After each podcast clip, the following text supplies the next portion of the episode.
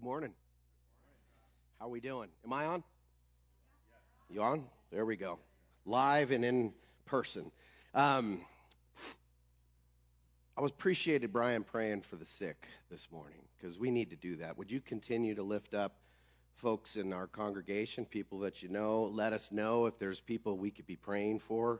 We have a team called I Pray where emails go out and, and they're prayed for every Thursday or individually from from the different folks. So um, before we get into our message this morning, I want to acknowledge and pray for all of our teachers in our congregation. So if you're a teacher at any level, homeschool through university, would you stand up?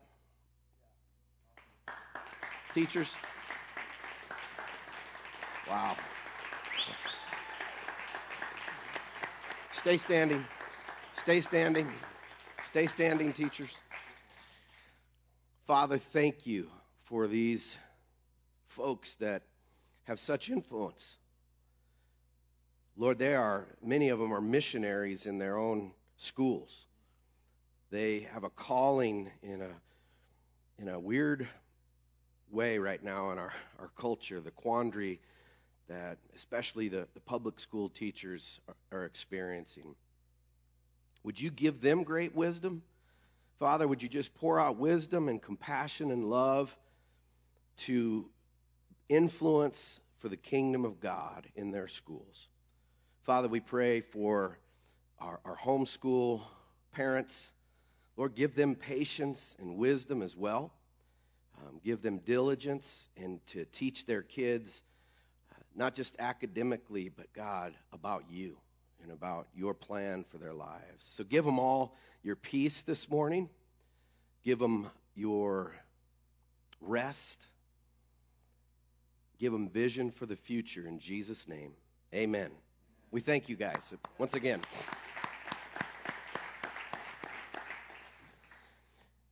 So, people make lists for all kinds of things, right?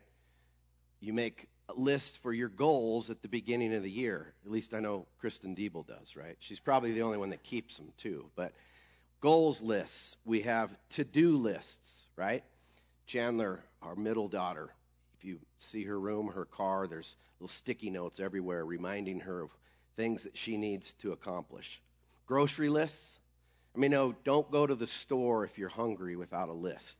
That looks good. That looks good. That looks, yeah, I could probably use that today. Um, school supply lists.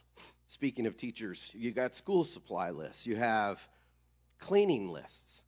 Every Saturday, we have a group of people, volunteers, who take turns coming and preparing the building so that it's clean and sanitized and ready for us to have service.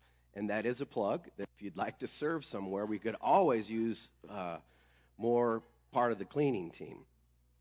Um, one of my new favorite is playlists. Playlists, when you have your music platform, whether it's Spotify or Apple or whatever, you can take songs and make a playlist that you get to hear what you want to hear rather than skipping a song. I, I like that a lot. I have playlists that I wear out. My parents passed away a couple years ago, and we were going through boxes of stuff that they had kept for years. And I found my Christmas wish list from when I was about seven or eight years old. It was a little index card. My cute little boy handwriting, misspelling everything. Everything I wanted was about sports. I wanted a hockey stick. I wanted a new basketball. I wanted a football, some kind of games, all everything to do with sports. We make lists. And you're going, what in the world does that have to do with the message this morning? I'll get to that in just a second. As Brian said, we're in this series called Frequently Asked Questions, where we have, and we subtitled it Questioning Your Answers, because it's important that if you don't answer certain questions right, we're going to not live this life that Jesus has for us in a, the abundance that he promised for us. So the questions that we've been asking and going to continue to ask are who is Jesus? I mean, no, you got to get that one right if you're going to get any of them right. Um, last week we did, you know, what? Why did Jesus come to the earth? And if you remember, I said he came to clear it up He wanted to show us what God was really like in his life, and he wanted to show us what humanity was supposed to be like. He's the true human. And then he wanted to, he came to give up his life, raise it up, and then fill it up. And going back to heaven, he gives us the Holy Spirit. Today we're going to talk about what does he expect of me? Questioning your answer on that is important. Sometimes we deduce our relationship with God, our relationship with Jesus, to a list. I don't do this, and I do that, and I don't do this, and I have these lists. And that's how we're trying to live our life by a list when Jesus is like, why don't you move that out of the way? Let's have a relationship together. Let's walk together. Relationships are not about lists and checking things off, they're about the depth of the relationship. So, what does Jesus expect of us? And I would tell you during the, the, the sermon this morning, the talk, if you have questions about anything that I say or questions that are just maybe the Holy Spirit brings to your mind or something you've been wrestling with, text it in. We'll do our very best to answer the question in, during our Q&A time. We're not going to get to every question even in the four weeks, but we're going to have different platforms where we'll be able to try to answer and have some dialogue. And our leadership team has said that they would be willing to meet, have a coffee, do whatever to help people through their, their, their questions. So that's what, what we're trying to do here. So, what does Jesus expect of me? In Deuteronomy, uh, which is one of the five books of Moses, the Torah, the books of the law, the first five books of the Old Testament. Here's what Deuteronomy 10 12 through 13 says And now, Israel, what does the Lord your God require of you? But to fear the Lord your God, to walk in all his ways, to love him, to serve the Lord your God with all your heart and with all your soul, and to keep the commandments and statutes of the Lord, which I am commanding you today for your good. Catch that last part for your good. The commandments of the Lord are good, they're always for our good. Now, Jesus, who is God, the Lord who's speaking, he, he was asked in the, we see it in the Gospels a couple times where a teacher of the law, somebody who would have just known the five books of Moses like the back of their hand, tried to trick Jesus. And they said, Jesus, what's the greatest commandment? And he said, the greatest commandment is to love the Lord your God with all your heart, soul, mind, and strength, and love your neighbor as yourself. He said those two are intertwined. We love God by loving our neighbor. We love God by worshiping and trusting Him and believing Him and putting others first. So he, he gives us the cliff notes and summarizes there's 613 commands in the Old Testament. 613. And Jesus says, I can summarize all those with the word love. The word love. So I want you to hear that over and over today as I'm talking. What Jesus expects of you and I is to walk in love. How many know we don't do that all the time? It's not easy to love people who seem unlovable, people who are broken. It's hard to see people who hurt us through the eyes of love. So it's important that we get that. So, what does Jesus expect of me and you? I want you to question your answers. I want to move away from the lists to intimacy with our Father, intimacy with Jesus, and allow that relationship uh, to be the main focus. So, the first thing, got three things that I think Jesus expects of us that summarizes it all. First of all, he expects me to believe in him by trusting him. He expects me to believe in him by trusting him. Jesus is with his disciples in the upper room in the Gospel of John, and he's telling them that he's going to have to suffer and die, but he's going to be raised from the dead. And they're freaking out. Like, Jesus, we've been walking with you for three years, and you're telling us you're going to die? Like, that's, they could, could not focus on anything but that. And he tells them, he says, Let not your hearts be troubled. Believe in God and believe also in me. Now, that word believe, the Greek word, could easily be interpreted as trust. Trust in God, trust in me. Believe and trust go hand in hand. And it's a present tense of believing. It's not, well, I believed a long time ago, so I'm good, or I'll believe in the future. It's an ongoing walk of faith, of belief and trust in Him. How many know life brings troubles, right? Life brings troubles. And Jesus says, let not your heart be troubled. Maybe today you're going through something and your heart's troubled. Jesus' words is, hey, trust me, trust God. I got this. A lot of the questions, or several of the questions that have been coming in that were kind of outside of the, the, what the content of the message is, have been questions about can I trust God? Can I really trust Him that on that day, you know, I'll make it through. You know, I have this little habit or I have this hang up. Am I going to be part of his bride? I believe in Jesus. I trust in Jesus, but will I make it? Let not your heart be troubled. Believe in God, believe also in me. Secondly, he expects us to walk with him by following him as his disciple. This is such an important message, guys. Such an important message to realize that we walk with Jesus. It, that's, a, that's a metaphor throughout the scriptures about our relationship with God as a walk. And we walk together in a close proximity. If you go on a walk with somebody and they're 50 yards ahead of you, you're not walking together. You're not on a walk together. When you walk together, you're side by side walking. If you walk with me, you better, you know, keep your steps up because I tend to walk fast, but I'll slow down for you. But I, uh, that's an important picture to have in your mind. We have a walk with Jesus, and he, we follow him as his disciple. In the Gospel of Matthew, Jesus is dialoguing with religious leaders, and they're trying to trick him, and he's frustrating them because Jesus didn't fit, and his teachings didn't fit in their little religious box, and they were frustrated.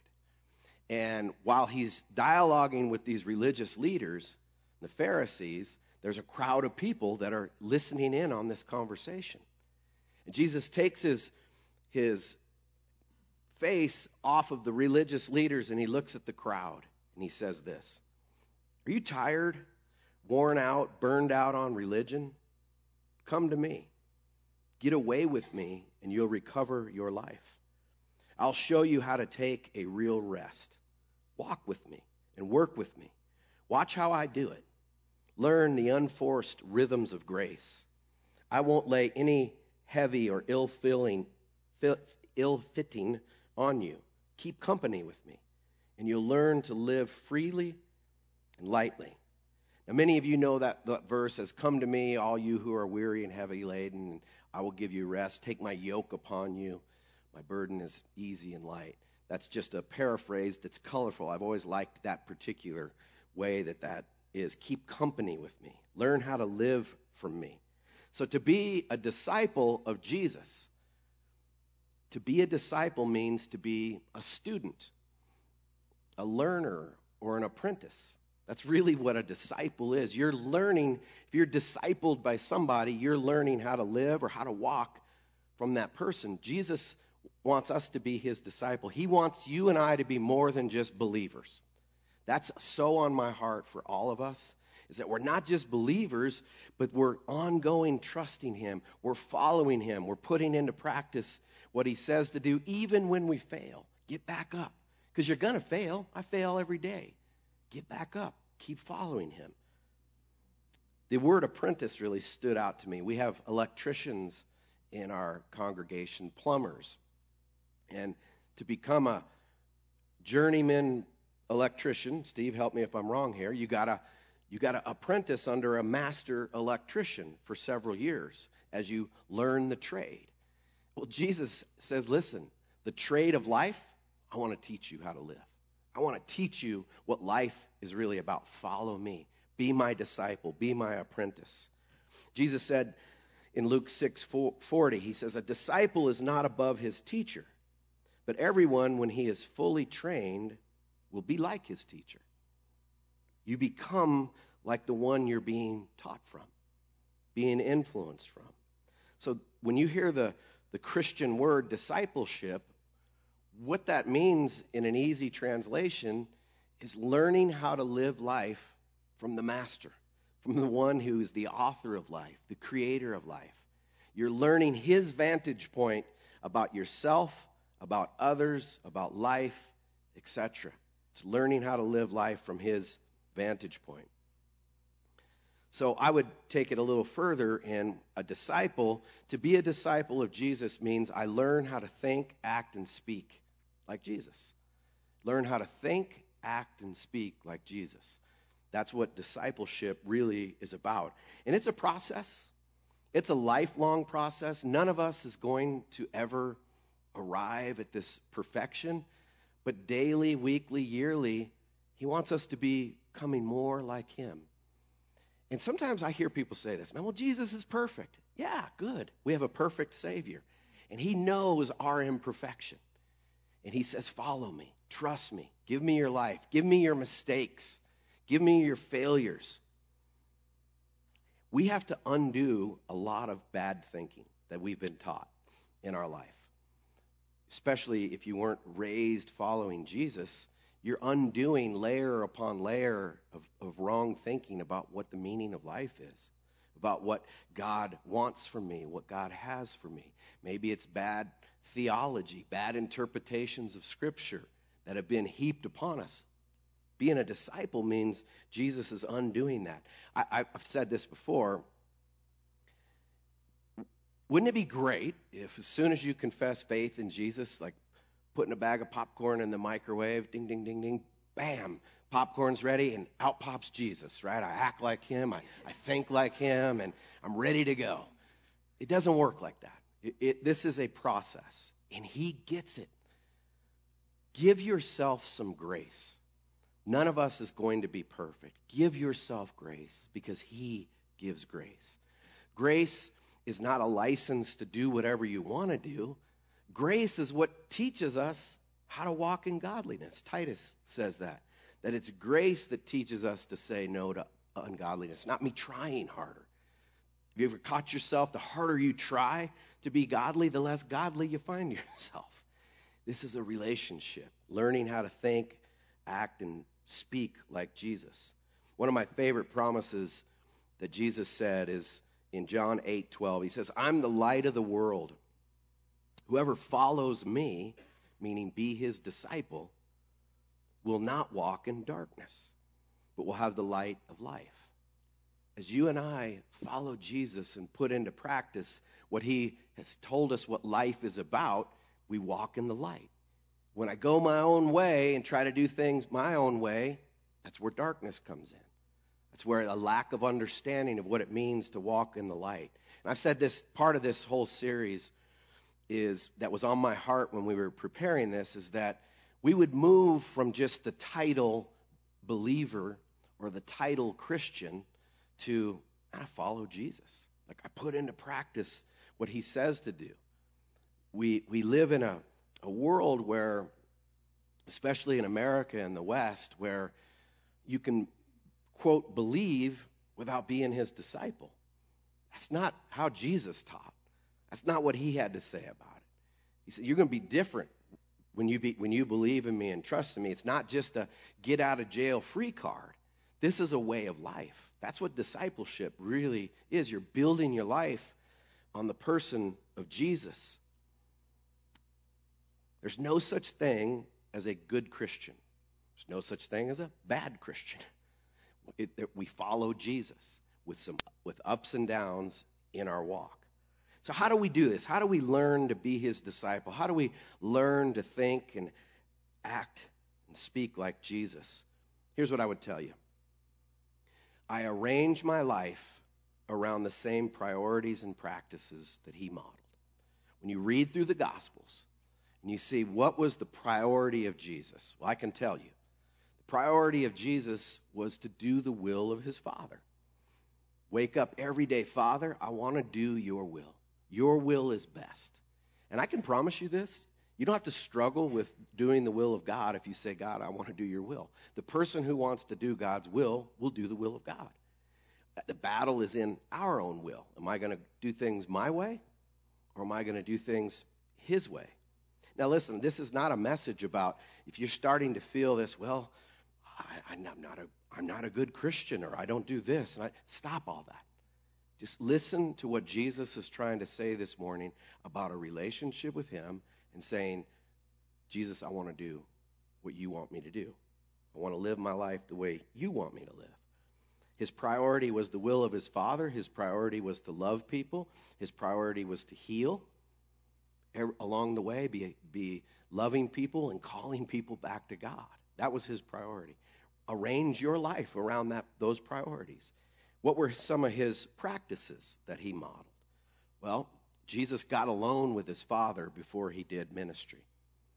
You see that over and over. Every time Jesus did anything big, it says Jesus was alone with his Father, then went and poured himself out in ministry. Joel Dennis gave a great message weeks ago about God fills us up and then he pours us out. We got to go back and get filled up again. Otherwise, we're running on an empty tank. And, and to, to do life, life is busy, man. You guys, a lot of you have kids and sports and this and businesses and things you're waiting to happen and stress, and you're empty. Go get filled back up. Go spend time with your father before you enter into a rough day, a long day, a long week. Spend time with the father. Let him fill you back up. So important. So, secondly, he wants us to, to walk with third, this is my thirdly. He wants us to believe and trust in him. He wants us to walk with him as his disciple. And then he expects my life to bear good fruit. He expects your life to bear good fruit. Not, that is not any kind of shaming or any of that. He expects it. Anybody who follows him, their life will bear good fruit. It just is the, the way it is. He said, by this my Father is glorified, that you bear much fruit, and so prove to be my disciple. See the correlation there? As you're his disciple, as you walk with him, believe him, and trust him, your life will bear good fruit. It just is a fact. It's not us working it up. It's as you walk with him, your life will bear good fruit. It's to the Father's glory, and it's, it's what Jesus expects of our life. Don't hear perfection. I sense it right now. Well, Scott, you don't know, man. I got this, I got that, and I screwed up here. And That's not what this is about. This is about getting back on the path, walking hand in hand with Jesus, and letting Him work good fruit in your life. Make sense? So let's talk about this fruit. Fruit is a metaphor used throughout Scripture about um, our lives and, and what happens in, internally and outwardly in our lives. So when you think of fruit, think of inner and outer fruit. Inner and outer fruit. Galatians 5 talks about the fruit of the Spirit, that when we walk in the Spirit or when we connect with Jesus, that the Spirit will produce inner and outer good fruit, spiritual fruit in our life. Now, the first four Love, joy, peace, patience. Let's stop there, put a little line before kindness. Those are the inner fruits of the Spirit love, joy, peace. How about even patience? Who's good at patience? Whenever you get in a stressful uh, on our on our mission trips or whatever, and things get chaotic, I'm like, all right, who for, prayed for patience today? Because the only way you walk in patience is and has it's produced is when life is stressful when you're in an impatient situation, you're waiting on something. The fruit of the Spirit is patience, it's peace in spite of circumstances, it's joy, it's being loving. The next fruits of the Spirit are the outward ones kindness. Being kind to someone, that's an outward fruit. Being good to somebody, being faithful, gentleness. The word gentleness means controlled strength. Spoken of Jesus that he was gentle at heart. I mean, you know, Joel Dennis is a big dude. When, he's, when he is uh, being gentle, it's controlled strength. It's a con- controlled of, of, I could squash you, but I'm not going to. I'm going to I'm going to be patient. Gentleness, self control. Janelle and I were talking about this. Is self control an inner or, or, an outer fruit? I say it's an in, inward fruit. Um, I mean, it's an outward fruit because I want to do something that I know I, I shouldn't do, or do something in excess, or this or that. Self control is no, I'm not going to do it. So outwardly, I don't act out on whatever it is I could lack self control on. How do I bear good fruit? How do I bear good fruit?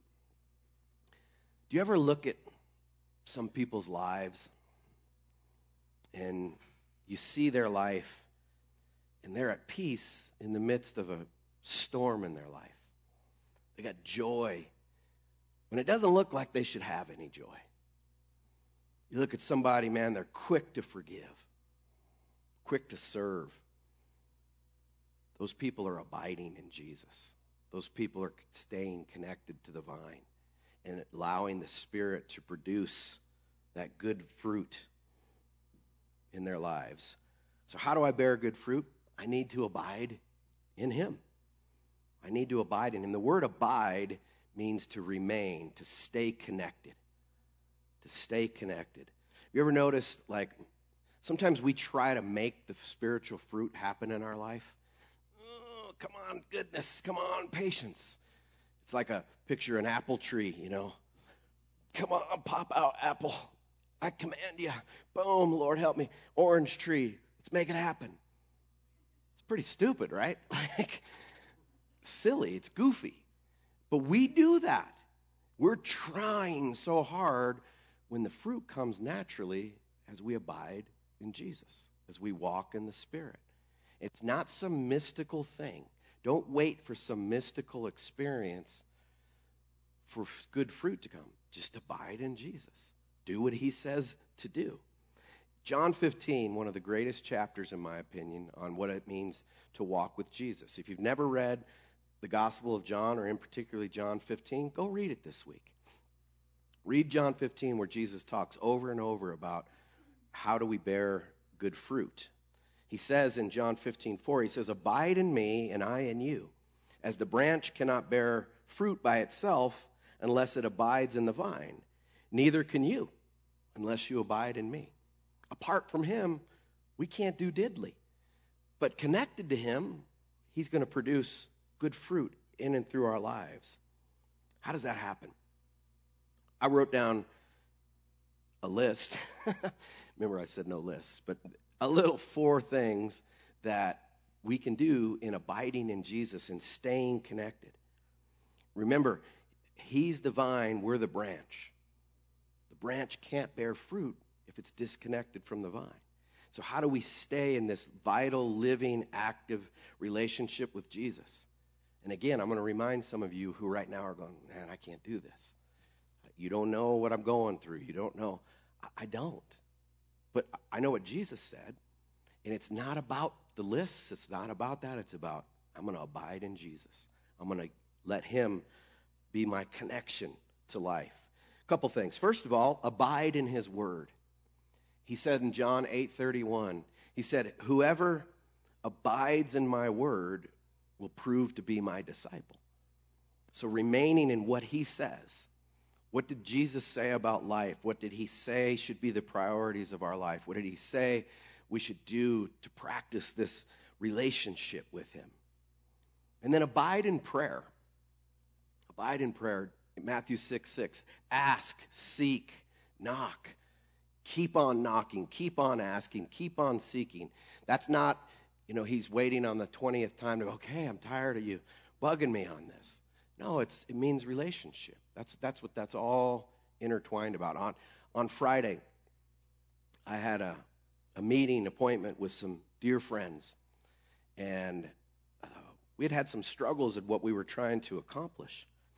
And I was getting ready, brushed my teeth, blah, blah, blah, and I was just like, Father, um, would you give us clarity? Would you give us, you know, your mind on this? And he immediately spoke back to me and he said, When you get to the church, I want the three of you to separate in the church and go seek me individually. And I'm going to speak to each one of you. I'm like, okay, you know, I trust you.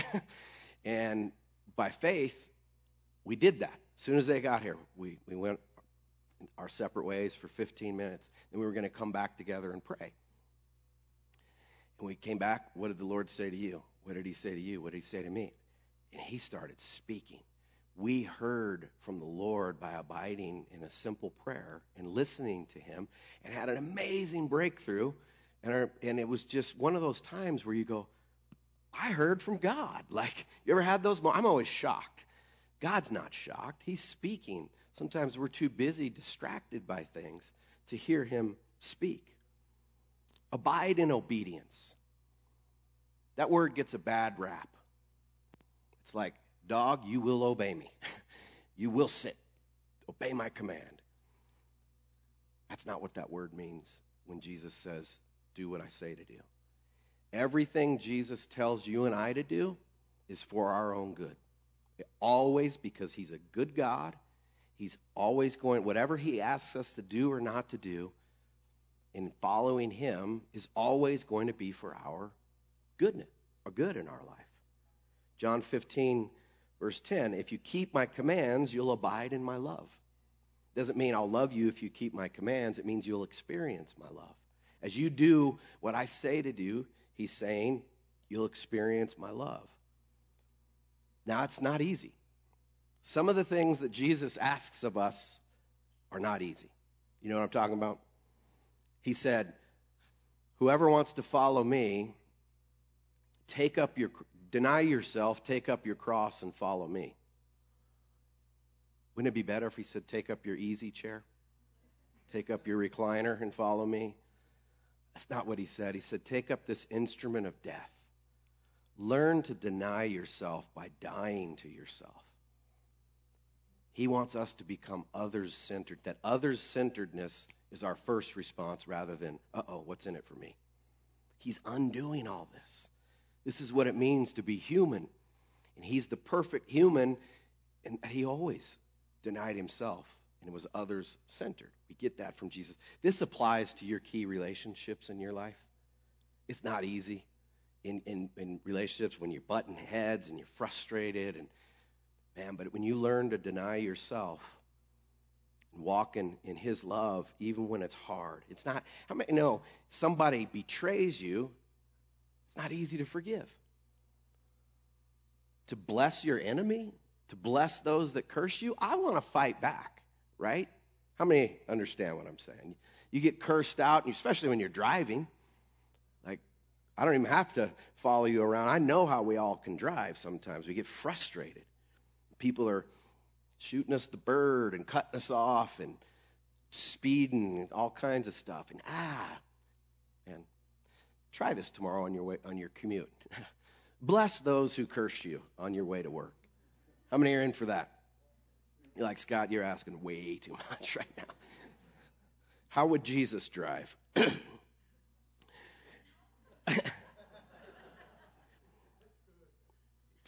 and then, lastly, in this abiding, abide in fellowship. Abide in fellowship. Gathering together was not our idea, it was his idea. Jesus did his ministry by calling 12 to do it with him and three to be his core group.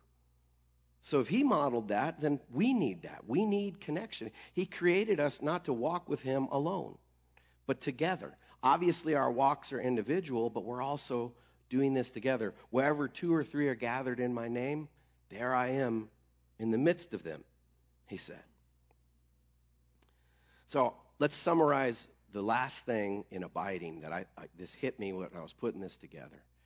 In abiding in him, to, for him to produce good fruit in our life, I need to listen to his voice over all the competing ones. Listen to his voice over all these competing voices. In Matthew 17, 5, Jesus takes Peter, James, and John to the mountain.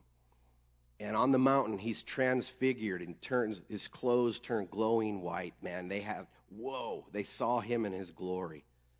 And Moses and Elijah are talking to Jesus, representing the law and the prophets and Jesus' fulfillment of the law and the prophets. And, and Peter, just like all of us, he just starts babbling some silly stuff. Habada, habada, habada. he was freaking out. And the Father shouts from heaven. And he says, This is my beloved Son in whom I'm well pleased. Listen to him. important. Listen to him, guys. There's a lot of competing voices out there. There's a lot of distractions in your walk. There's a lot of distractions in my walk. And you might say, well, you're a pastor. You just read the Bible and pray. Oh, and play golf all week long. no, that's, I wish it was like that, but that's not how it works. There's a lot going on. I cannot ever let my walk be ministry, or I won't, I won't be any good to anybody. I have to have my own individual walk. So, speaking of walking, around our neighborhood where we live, there's a lot of cool trails to walk on. And this season, especially summer and when it's hot, you go out and there are grasshoppers galore. I hate grasshoppers. I would rather have a spider touch me than a grasshopper. I'm not kidding. If you said well, you got to do one or the other, I'd be put the spider. Here we go. They're gross. I don't know why God created them, but that's a whole other Q and A. Put that in Q and A. Why did God create grasshoppers? When I'm, they, they. Well, here's what happens. Here's, here's the illustration I want you to hear. They ruin my walk. They rip the joy right because I get mad and like, oh, get hit in the face. One hit me in the cheek, trying to get in my mouth. Like, I'd be really mad. Here's what I want you to take from that. What grasshoppers, so to speak, of life are taking the joy out of your walk with Jesus? What distractions in life are maybe potentially ruining your walk? I'm looking in my own life and saying, man, God, what are the grasshoppers that are messing with my walk, getting in the way of what He wants from me? I wish I hated the grasshoppers in my walk as much as I hate real grasshoppers. But that's a process of learning that. So here's what I want to do I want to take one minute. And I want all of us to take a moment and just quietly in your mind ask the Holy Spirit to show you what are the grasshoppers that are trying to ruin your walk right now, steal your joy, to keep you from abiding.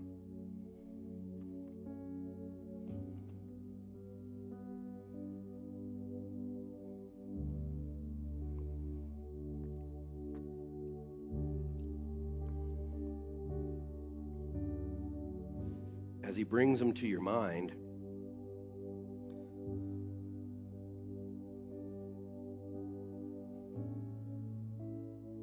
repent. Repentance is just a change of mind and direction. It's a good word, too. Don't tell him you'll try harder. Tell him, I want to abide in you, Jesus. I want to walk with you, Holy Spirit. Do what you want me to do. As you confess that to Him, watch what He'll do in your life. Heavenly Father, we love you. Thank you for Jesus. Thank you for hope and life. Because of Him, we place our trust and lives in your hands in Jesus' name.